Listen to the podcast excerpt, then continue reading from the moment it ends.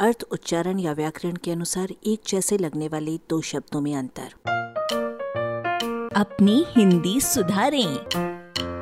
Pulling और स्त्रीलिंग। आप अच्छी तरह से जानते हैं कि इन शब्दों का क्या मतलब है। हिंदी में पुरुषवाची और स्त्रीवाची संज्ञा शब्दों का लिंग भेद यथार्थ भी है और कल्पित भी।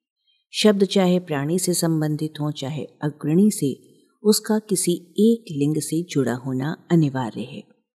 भले ही शब्द विशेष के बारे में मतभेद हो कि वो पुल्लिंग है या स्त्रीलिंग, जैसे कीचड़, सामर्थ्य, चर्चा, ट्रक आदि। यहाँ केवल प्राणियों से संबंधित शब्दों के लिंग पर होती आ रही मनमानी की कुछ बात की जाएगी।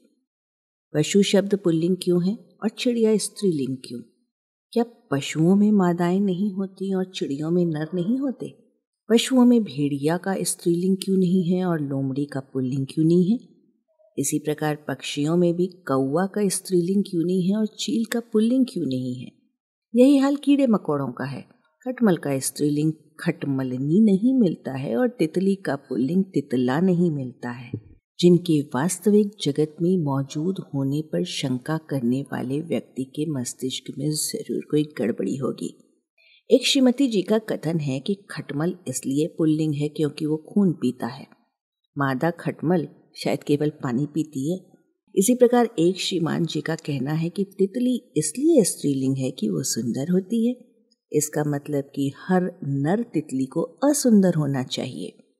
प्रत्येक हिंदी भाषी को पता है कि चींटा पुल्लिंग है और चींटी स्त्रीलिंग। पर क्या ये चीटों की मादाओं और चीटियों के नरों के साथ ज्यादती नहीं है? इस बात में कोई दुख नहीं है कि हर कछुआ या कछुए का बच्चा पुल्लिंग ही होगा और हर मछली स्त्रीलिंग होगी। यदि वो पहाड़ जैसी बड़ी और मर्द हो, तब भी।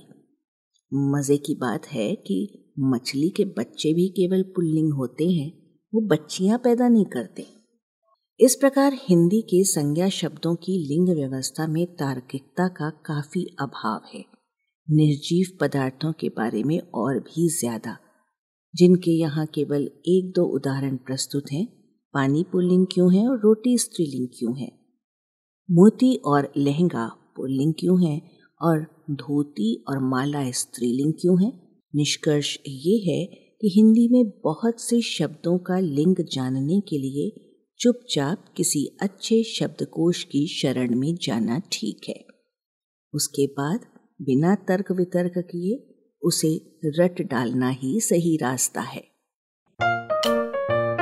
आलेख, भाषाविद डॉक्टर रमेश चंद्र मेहरोत्रा, वाचक स्वर संज्ञा टंडन। अरबा की प्रस्तुति।